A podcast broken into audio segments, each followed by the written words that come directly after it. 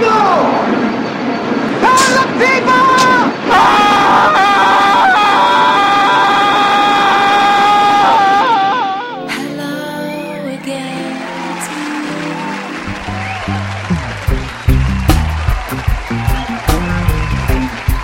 Welcome to No Confidence. My name is David Myrland. Nothing you'll hear me say is intended as legal advice. Anything that sounds like that to you, just consider something somebody else might do on a planet far, far away with law matters. It doesn't matter there. Prove it on a daily basis. May 31st, 2017. An interview on David Tulis's radio show. On YouTube, you'll find him at Nooga Radio. That's for Chattanooga. He's in Tennessee. Nooga Radio, 92.7 FM. He's got a, a YouTube channel. And I suggest everybody tune in. This is how local politics is supposed to be handled by the citizenry. Uh, he's doing it right. Wonderful host. I've been on his show before, uh, and he's welcome to call me back anytime. It's always a pleasure to speak to Dave Tulis. Uh, and go visit his YouTube channel and just listen to uh, the effort he's making against local government. Thanks for tuning in to No Confidence.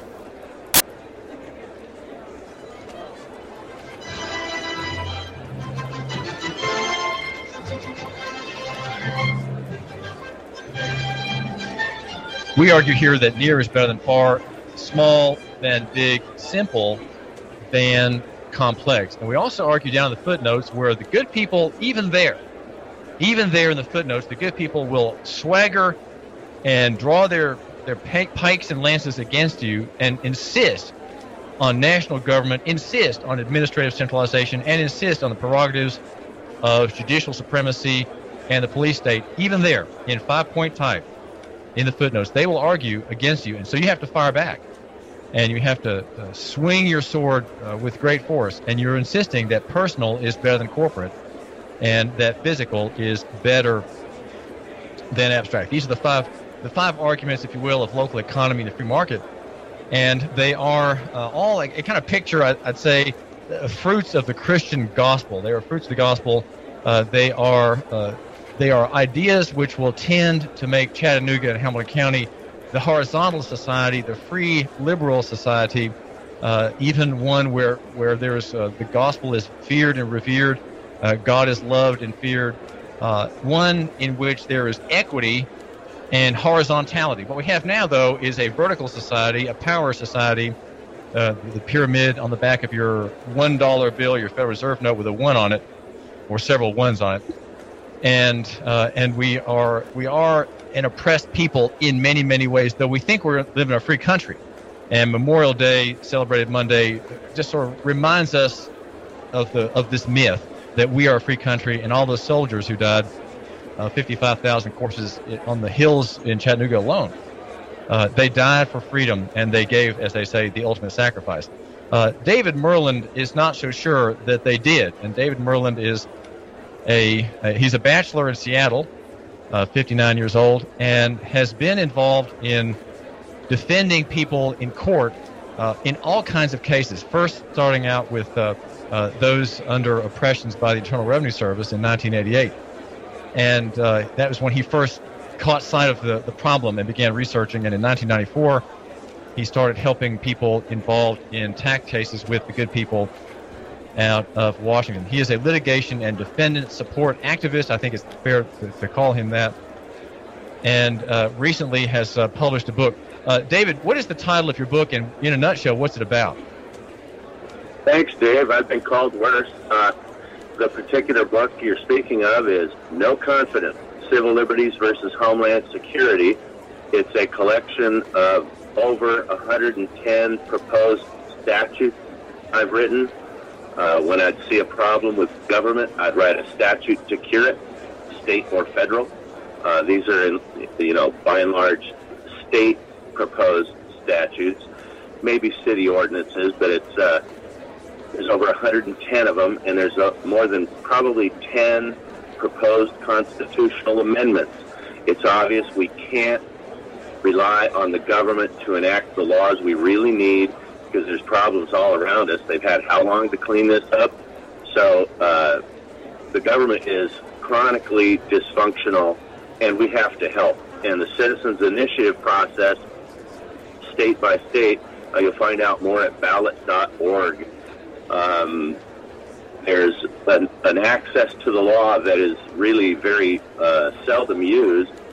State initiatives for the stuff that people with a, a more educated view and opinion of government, they might come up with different answers than the layperson who goes out and says, this particular tax is just too high, we need an initiative.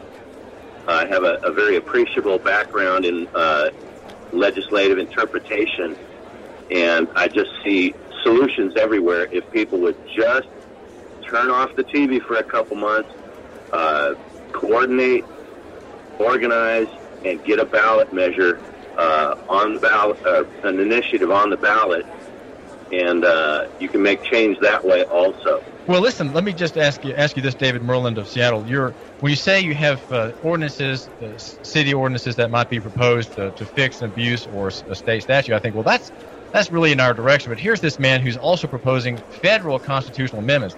Isn't that isn't that just kind of uh, the idea sphere, if you will, a kind of fantasy thinking? Well, we can just fix a problem if we get all these states to ratify a constitutional amendment.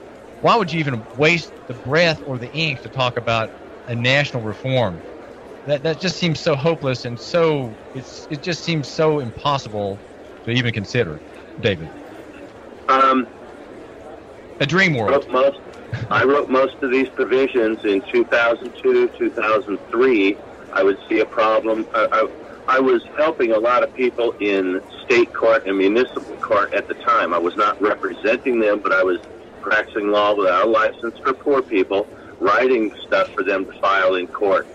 Um, and what I, you know, I was, I've been a teacher of my findings since 1993, and what I try to do is teach first.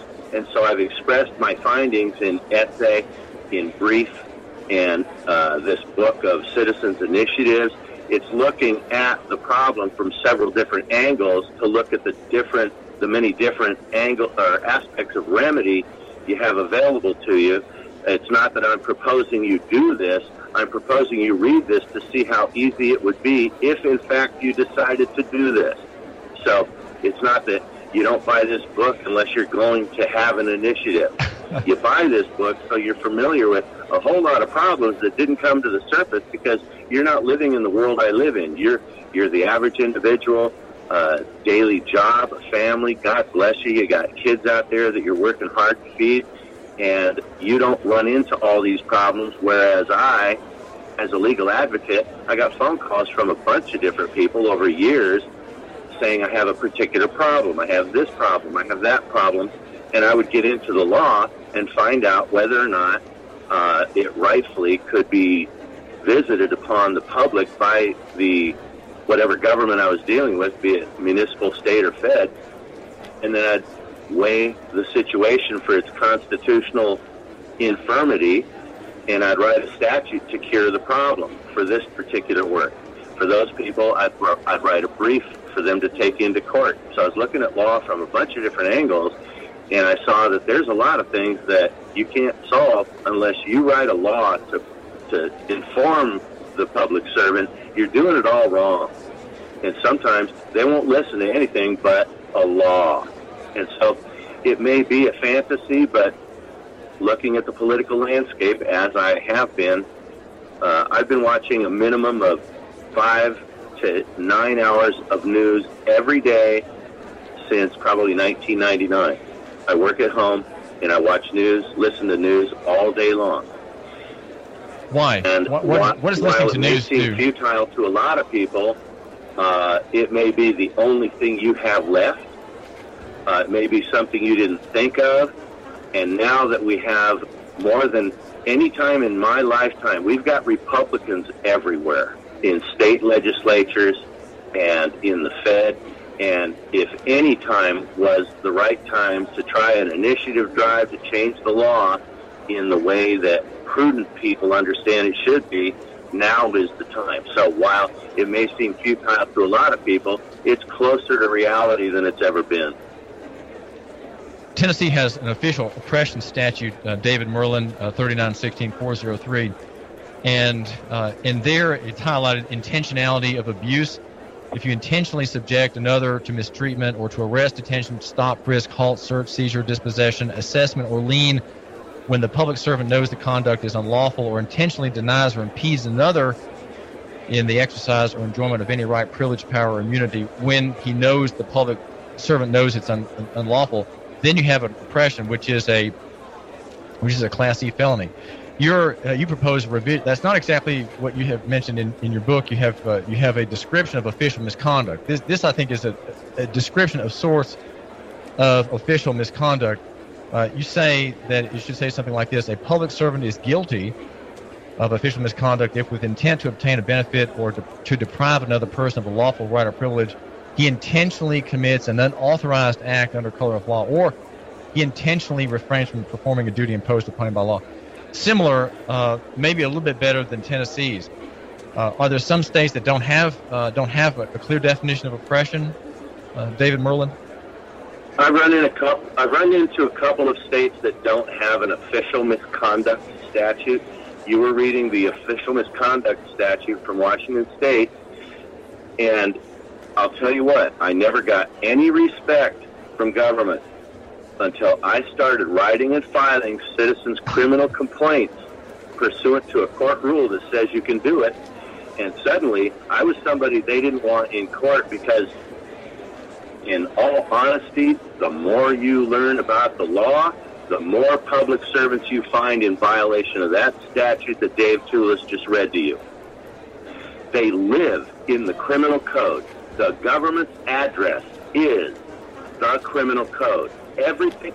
There, there, there are so many modes of enforcement they succeed in based solely on our ignorance. I can't tell you. And when you cure some of that ignorance, you find out, oh, there's a violation of that statute. Now you can you can see violations of that official misconduct statute all around you. It's that bad. Once you cure a little bit of ignorance. Well, in in uh, in Tennessee, we have here in near Chattanooga a case where a a city government is demanding an inspection uh, of a of a couple's house without a warrant, and they're saying that it arises from uh, an ordinance which uh, which deals with with property uh, with property and renovations, and the couple has has been in hiding, Dave Myrland, for uh, almost a couple of months now under a civil uh, civil contempt uh, finding by a chancery a chancery judge. And my argument, I mean, I might be wrong about this, but my argument is there can't be a a can't there can't from municipal necessity ordinance arise a cause of action for a search. Notice that the word search is not the same as inspection for a search, absent a warrant, which which has to have a criminal basis. Uh, the, the, city and its agent, uh, the, the uh, city attorney, are acting as if there is a cause for a search that's non that's civil, uh, and so I'm, I'm trying to figure out you know, what what should this this couple do? How, how what's the you know how do we make the story have a good a good conclusion? Uh, they're in hiding and they're not re- refusing a search. They're refusing a, a, a, a an inspection.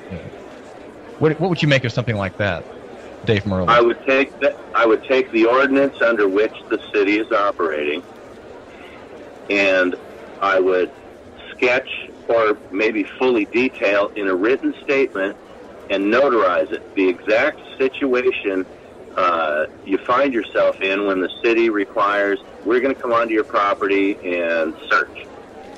Then I would take that affidavit and description and the number of the ordinance they're using, and I would take it to a civil rights attorney in your area, try to find in the, the biggest city closest to you an attorney who has a record of suing municipalities. That attorney is going to know all the ins and outs of municipal authority versus the Constitution.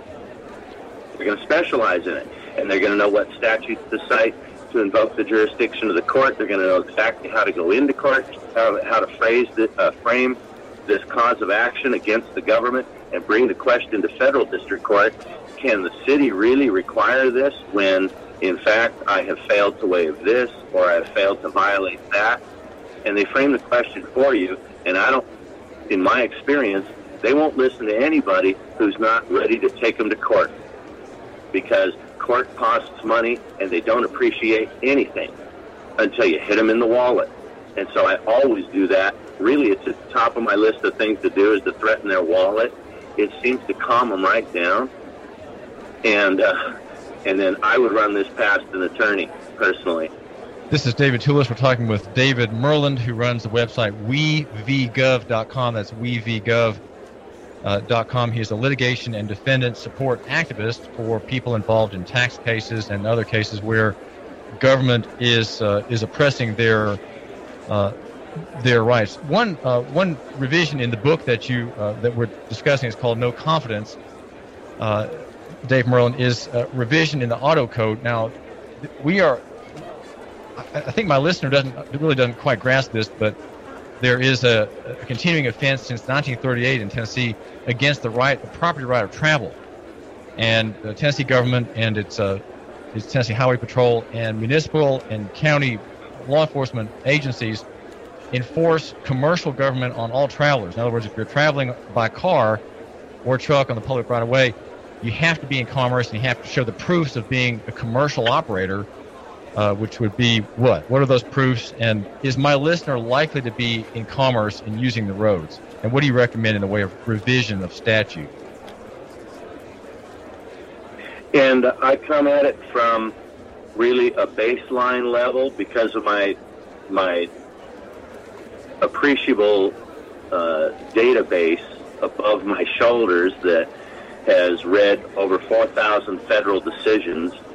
Um, I've been on this job for a long time, and I come at that question not from the demand that, hey, I'm not engaged in commerce, so leave me alone when I'm on the highway. Instead, you go to your motor vehicle code at its inception, the first version of it, 1908, 1910, 1915. Find your first motor vehicle code, and you're likely to find definitions of public highway and motor vehicle that restrict the definition, the uh, motor vehicle code, to only those engaged in commerce upon the highways, not those citizens just moving their property or uh, using the highways for traveler communication. And then you research forward to see if the legislature ever amended uh, the statute, the definitions, or expressed an intent to apply the motor vehicle code to other subjects than it originally was uh, uh, written to apply to. And that's what I found in Washington State on wevgov.com on the public vehicle on the uh, motor vehicle code page.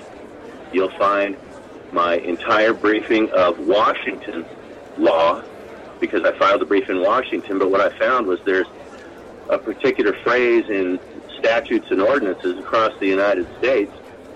You're going to see on wevgov.com on the motor vehicle code page near the top of the page, there's a series of links, different search engines for uh, searching this particular term.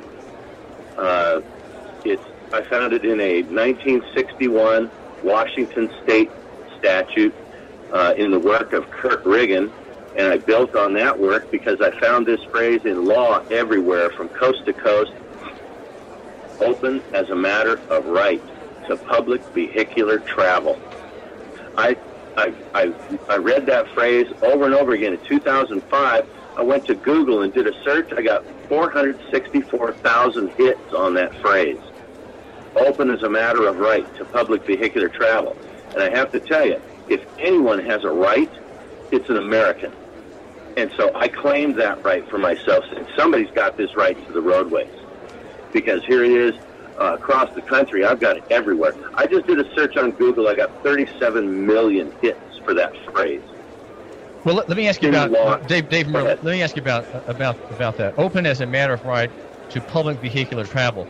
Uh, my understanding of this uh, this issue, which we explore at Nooganomics.com here in Chattanooga, uh, a vehicle is the is the word for a truck or car that is put into the service of commerce. Is that so? This this phrase implies that even if you are commercial, and have a commercial instrument that's that's categorized legally as a vehicle, a car or truck, you have a right to be there, which means that you, you can be using a truck, but if you're not if you're not a, a, a carrier, a common carrier for hire, carrying people or goods, you can still use the road privately. Is that is that what's implied in that phrase?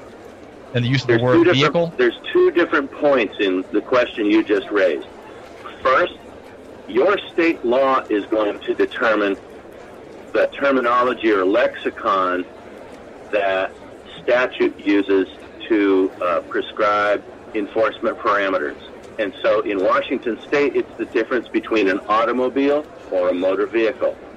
In your state, I don't know what words they use, but you're going to find a distinction made somewhere in the earliest motor vehicle code between those engaged in commerce on the street and those engaged in travel and communication. So you have to go into your state law to see what distinction they make before you can really say a certain term is a trigger word.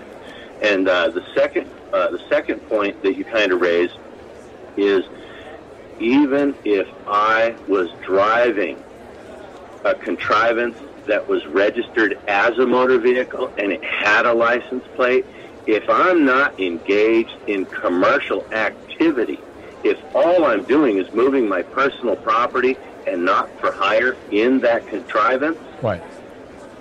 I am not engaged in commerce, am I? And so even if it's registered as a motor vehicle, and here comes a really funny trick. If if it's registered as a motor vehicle, that doesn't mean it's being used, as, a motor vehicle. It So might be the- used to exercise a right.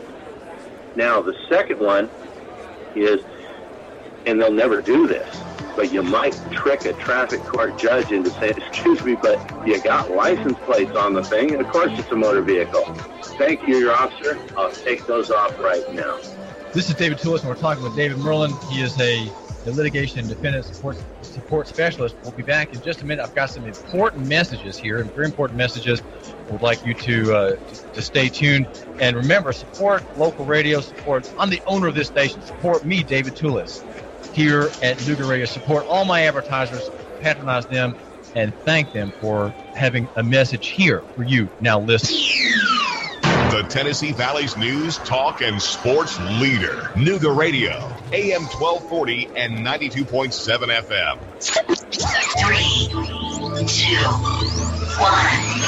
Chatta, Nooga Radio, AM 1240 and 92.7 FM's news now. On Signal Mountain, the police say that two men pulled up in a vehicle and pointed a gun at two men and demanded their money. The victims are an unnamed man and a juvenile. The police say that the gun that was used in the robbery, however, was not a real firearm. It was a replica gun, looking very realistic. The police say two suspects are in custody. One is 16 year old and the other an adult, both charged with armed robbery. The EPB credit union was robbed on Macaulay, and the police say that no suspects have been arrested yet and nobody was hurt. The FBI is assisting in the investigation. The Sheriff's Department in Grundy County says they have a suspect after items were taken from a cemetery in Grundy County. A 37 year old Misty Melton Jackson is wanted in connection with these thefts.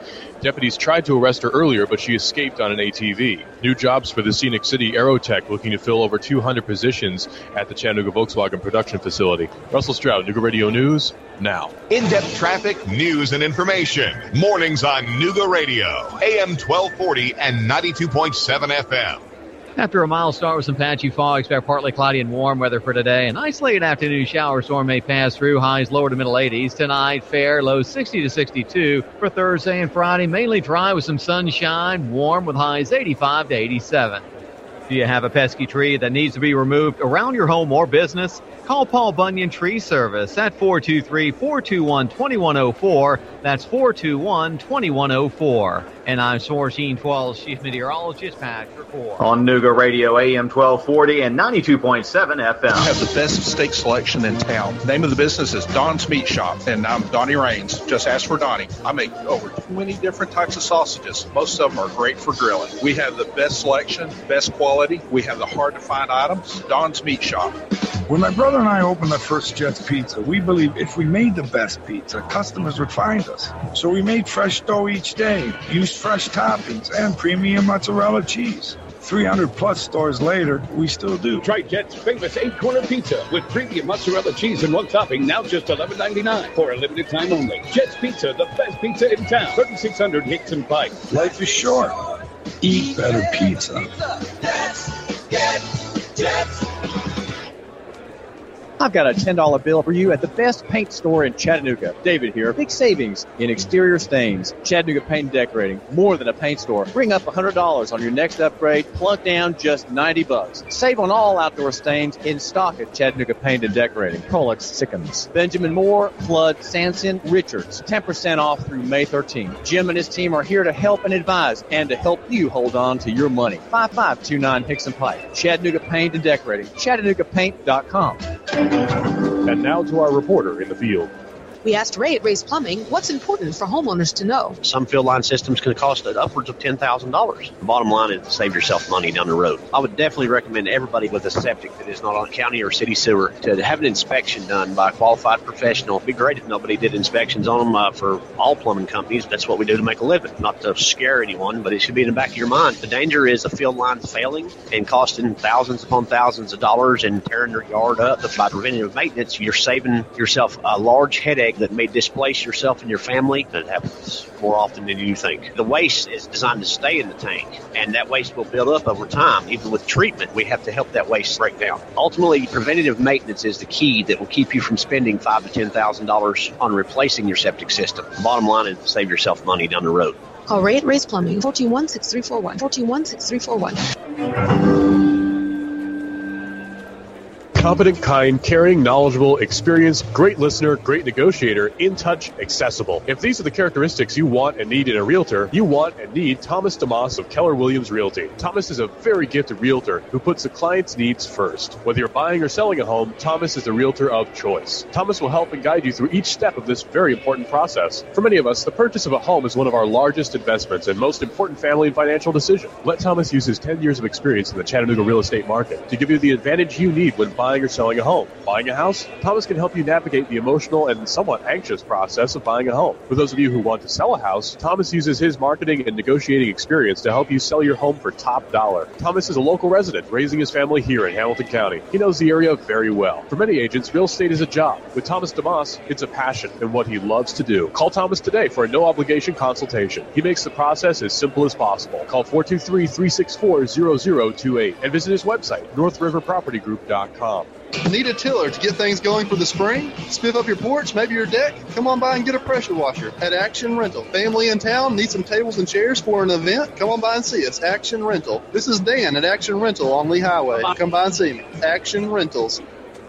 Nooga Radio, AM 1240 and 92.7 FM knows your opinion is important. So call 800 8949. Agree or disagree? Call 423 800 8949. 800 8949. Nooga Radio, AM 1240, 92.7 FM, and 95.3 HD4. News, talk, sports. Nooga Radio.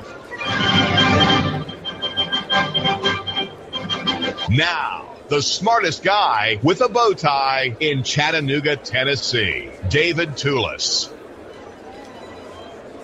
As we argue for personal responsibility and reformation of morals and lococentrism, decentralization, and, well, we could say the fruits of the Christian gospel here in Chattanooga and Hamilton County, we look at the people who really don't stomach that, don't like the idea of self government really don't like the idea of people having private lives. They want everybody to have a public life, to be a you might say a, a biped corporation where everybody uh, has uh, is a, a, a, recipient of uh, of the dole in some way, the user and keeper of a privilege, uh, rather than one exercising a common common law right, a constitutionally guaranteed or protected, uh, personally held right, right, rights that belong to individual human beings, men and women made in God's image, flesh.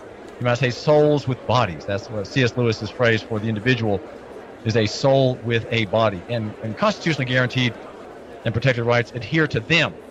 And so, uh, government does not like p- such people. It really tries to suppress and destroy them, uh, to marginalize them, to make it impossible for them to move easily uh, in the modern digital economy. And yet, that's not really the case if we believe David Myrland uh, in his accounting of the, the individual and uh, the power of the individual to stick up for his rights, to, to push back, to defy, to thwart false claims uh, of jurisdiction against him by police and judges and administrators, bureaucrats, uh, tax collectors, and others, many of whom operate ultra vires. Ultra vires simply means in Latin outside the view. Many authorities operate outside their lawful authority, and they operate, you might say, privately in their own personal capacity, apart from uh, a legal authority empowering them as they hold an office. Right? Authorities in law uh, apply to offices, and authorities and the individuals running these little uh, these little cockpits, if you will, these little uh, pods of power uh, should be in the pod and using the power given by statute and not be asserting their power as individuals against you, my listener, individually. David Myrland uh, is a stickler on this kind of point. He's a, a troublemaker and a dissenter in the in the great tradition of uh, well Thomas Paine, David Thoreau, uh, and uh, the the the martyrs at the time of the Reformation, is the Huguenots, for example, and and many others. He is a litigation and, and defendant support activist in Seattle. Is a, a bachelor. Uh, no woman would could stand to be married to a man who's constantly involved in court battles, sometimes as the defendant. Uh, he's aged 59 years old and has read many, many cases and thought long and hard about law. Uh, though I have uh, read a little law and read a few cases, uh, all I can do is admire his uh, his stamina for digesting court opinions, which I, I, really think is a great hobby to have. I wish I had more time for it. Well, David, commercial government is enforced by against my listener by three legs, especially in the area of travel, and that would be the pretended requirement that he have a driver's license, that he be uh, compulsorily insured uh, in his conveyance, and that he have his car registered with the state. Uh, and you're in the middle of saying that uh, a person using a vehicle, a car, a truck privately, may be in a, a contraption that is in fact uh, registered with the state in commerce as a commercial object, uh, and may be insured as a as a as a you know as a public safety concern. Does that what does that mean? What if what if the user is not necessarily licensed? Can you uh, say you were finishing your make your point about that again, please? Yeah. Um, first, on the note of uh, or your comment regarding stamina, I'm an eyewitness to the fact, and believe me, everybody, adrenaline will get you a long way. Uh, in 1988, when I met government in the form of an IRS agent at my doorstep, uh, I had never read a statute in my life. I was the world's fastest bartender. I could slam dunk basketballs, and and I had a life. and then uh, I really wanted to know if the IRS can treat me the way they treated me. And I started studying tax law in June of '88, and in January of '94 began litigation with the treatise. and uh, five trips to the Supreme Court by October of '98. Uh, this is all just I'm not going to take it from government. And you look at what I did with that notion, and uh, I, I put stars on it. it's got gold trim now that uh, really I took civic duty to that extent. Um, about commercial government, I've never used that phrase. I've never made an argument that government is commercial, that it's a corporation. I've always stuck strictly to statutory language because I found so many protections in it. So all my, I feel all my rights were codified a long time ago. I want you to listen to these two Supreme Court cases. The first one is from Washington State Supreme Court, and the second one is from the Federal Supreme Court. First one, 1935, Washington. It will be observed that a highway within the contemplation of the Act is every way or place of whatever nature open as a matter of right to the use of the public for the purposes of vehicular travel. There can be no question but that this definition is broad enough to include streets and incorporated cities because they are open as a matter of right to the use of the public for the purposes of vehicular travel. End quote. Sounds to me like the state just declared that streets within incorporated cities and towns are open as a matter of right. Thank you for travel. Here's the Supreme Court from 1925, and you know the Supreme Court, if there's a particular question that is not before the court, they will not decide it. They won't reach out and decide an extra question, uh, or rarely have they ever chosen to do so. But when they mention something that's not before the court and make a comment about it, what they're trying to do is say, excuse me, but did anybody think of this over here? They're not allowed to do that. But here in 1925, the first case I read, Neely versus Bach, 1935 Washington State Supreme Court. This is Buck versus Kuykendall, 1925 Supreme Court.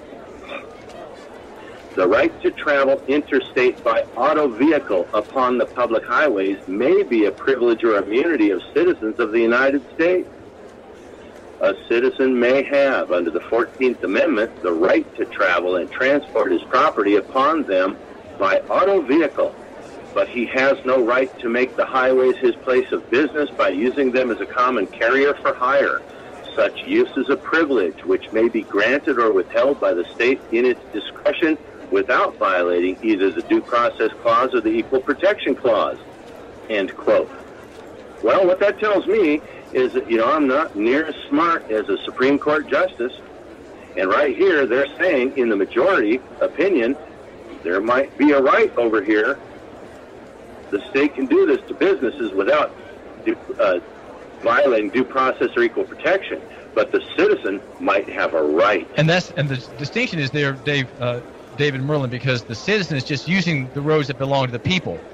A trucker, a, a courier service, a cab service, a bus line. Uh, these hire. are for. They're all they're all people making their profit from the people's product, people's asset, which is the public right of way, right? So they're therefore they have to pay a tax. They have to be subject, you're suggesting, to regulation and taxation. Amen. All right, so so people who are uh, who are sort of sticklers on this issue, there are, there are some Tennesseans like that, uh, e- even even now, uh, and and many thousands of Mexicans and Hispanic, uh, Guatemalans, Hondurans, David Myrland, who who exercise the right to travel, probably don't even know it, but they are they're they're not licensed people, they're not in the system, and they are uh, using the public right of way in cars, often with tags, uh, that, that and carry their families to church and shopping and to, to outings uh, completely free. And the listener should not be upset at them, right? The listener should not say, well, they have to get a license too, right?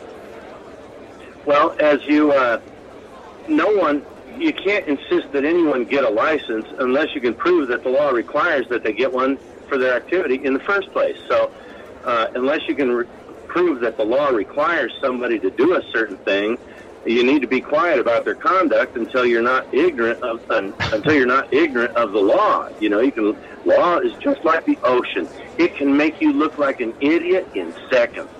You have to have respect for the, the complexities and really the, the substance of what is law. And in the uh, motor vehicle code page uh, on wevgov.com, as you go through there, you're going to come across the 1961 Washington statute that uh, uh, that says open is a matter of right to public vehicular travel. But before that, in 1915, you're going to see a sessions law. I believe it's right here on this page. Sessions law means it's directly from the legislature um, that defines public highway uh, in three different ways. It can be uh, any way, lane, street, road, boulevard, or other surface open. Number one, for the government to use for its, to conduct its business and affairs. Number two, for uh, transportation of goods or commodities. And number three, for travel or communication between different localities and communities. I do number three. I don't do that number two, transportation of goods. That's commercial movement of uh, goods or commodities or persons by a carrier. So I know the definition only applied the motor vehicle code to number two, transportation, because that's the definition of motor vehicle. And it did not apply motor vehicle to travel or communication between different localities and communities. That's what I do. So even if I'm registered for hire, if I'm not currently using my car for hire and instead I'm going to church with my family or to the store, whatever, uh, then I am not engaged in an activity that is taxable whether I have plates or not. My activity, the nature of it should come first. It's a constitutional right. So it doesn't matter whether I'm registered as a motor vehicle. My conduct is a constitutional right. Let me ask, Dave. We're talking with David Myrland, and this is David Tulis. Thank you for giving us a minute of your time here at Nooga Radio. We cover local economy and the free markets in Chattanooga and beyond. David, I think my listener appreciates what you're saying, but somehow let's let's bring it back to him. He, he's saying, okay, well, this is all fine and interesting, but I'm a licensee. I, this is not something I can really change. I don't think I can get into the depths of this legal tangle. So what? Give my re- listener the so what, the who cares. Why should he care about this? Why is this not just an arcane legal issue that David Tulis or, or someone like David Myrland discuss with, with avid interest? Uh, why, why, why should he really care about this as much as you do, or at least partly as much as you do? What, what's at stake? This is going to start narrowly, but it's going to broaden into my answer to that question. IRS, Internal Revenue Service. IRS, illegal revenue streams. IRS, ignorance reaps slavery.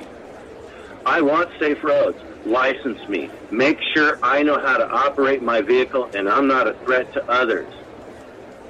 Thank you. Servant. I'll pay for that license. But here's what they get in addition to the public safety, which should be their only valid motivation. State and federal motor vehicle fuel excise tax. State and federal motor vehicle tire excise tax. Annual tabs. The license plate. Registration. Pay for emissions. Jump through this hoop. Red light enforcement. Traffic fines. Bail. DUI, uh, um, mandatory automation, all of this comes with making sure you're safe on the road. And what did they do with the money? They spent it on extra cop cars, so we got more cops per square mile to enforce the motor vehicle code to make money off of you. They've turned it into a profit motive. Make sure I'm safe, that's fine. But the rest of this garbage, how small would government be if they had not stolen all of this money by taxing the exercise of a right. You cannot tax the exercise of a right. Murdock versus Pennsylvania, like 19, was it 43? And 89 cases that cite Murdock versus Pennsylvania since then, all of them in the Supreme Court. You can't tax, license, or criminalize the exercise of a right. And so that's why it's important. It's a racketeering scheme. It's not just them slightly misenforcing the law. It pays the pensions of public servants, and it's stolen money. I'm not very happy about it. Well, it seems to me that David Myrland, we face a real uphill battle to get people interested in this. And I, I say that with some dismay. Back when uh, the, the gay decision was being uh, considered, uh, Obergefell versus Hodges in 2015, I said, well, we, we need to understand the, the a law in Tennessee. It's called the Relator Law that lets 10 people organize as a committee and throw out, essentially impeach every official, I think except the governor, can be removed from office by uh, under the relate R E L A T O R the relator statute. And what happens there is uh, representing the state of Tennessee, representing the state itself, 10 people organized and say we charge this official with malfeasance or misfeasance uh, or, or a, mass, a mass tort against the people, and we remove him from office. Now, and the, and the statute requires that the, the, the Attorney General help uh, help this group. And I talked about this in some detail. I wrote about it in some detail.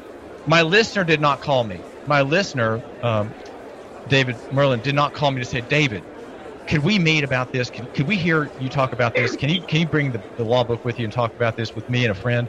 My listener didn't call me, and so because my listener didn't call me, uh, nothing was done, and our our county court clerk Bill Knowles uh, capitulated to this uh, queer decision, which has queered the law in Tennessee and will queer it for until until we collapse. I mean, this this is a disaster legally. It is a deconstruction of the law. It is a kind of uh, a, kind of neutron bomb of the law, where the the opinion in Washington voids the words that remain standing in the statute in the, in the Constitution, but which have no meaning and no life. That's, the neutron bomb theory of law.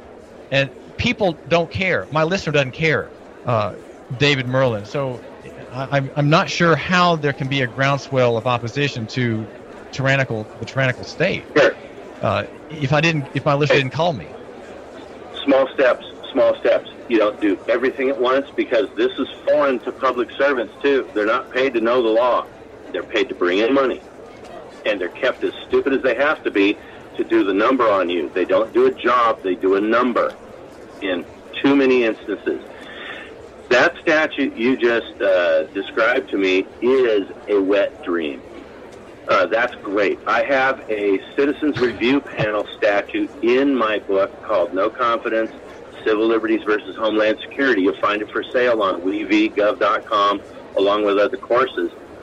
But uh, you need a jury nullification statute. I have one in my book. And you also need uh, a statute for citizens review panel. Your legislature came close. My citizens review panel in my statute has a lot more authority than that. And you couple that with the ability to write criminal complaints and the knowledge at wevgov.com, you have more authority than you ever dreamed. You know you can take this first step. Okay, I can do a review panel. I have this Tennessee statute. Well, what if you knew this public servant was guilty of felony violations of the law? What's a felony?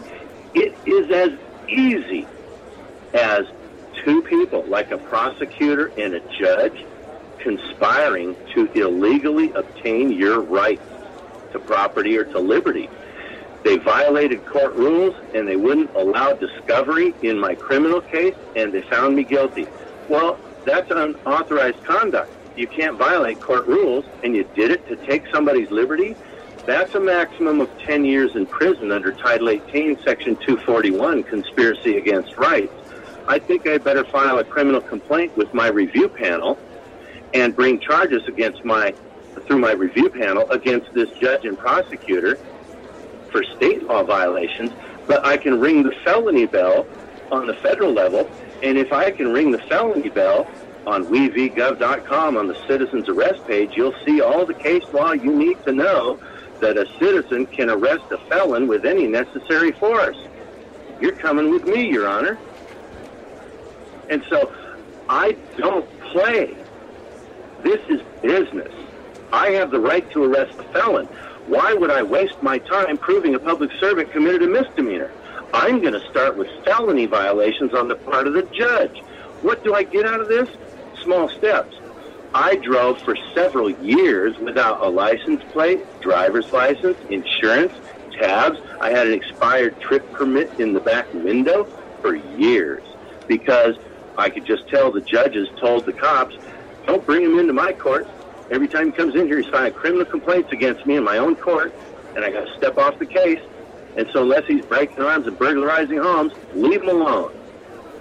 How much money did I save by being fully informed and acquiring a willingness to confront government over what it's obviously doing that it shouldn't be doing? That's a small step that I made. And if you got a citizens review panel statute like you just cited to me, I would, I would, I would go out and borrow money so I could fund a meeting room with cameras. I would get a, a clerk so that, I, they could manage the docket, and I'd bring public servant after public servant before my review panel on criminal complaints, and I have people authorized to go out and make citizens arrests. I'd be in communication with the sheriff about what I'm doing. It's all within the law, and I would go on the offense.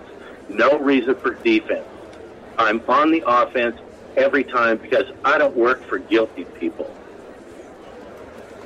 This is David Tulis, and we're hearing a word of encouragement by David Myrland, the Seattle, uh, the Seattle litigation and defendant support activist, uh, who is telling us that with small steps we can regain lost liberties. We cannot live in fear. I think that's the main thing, David Myrland.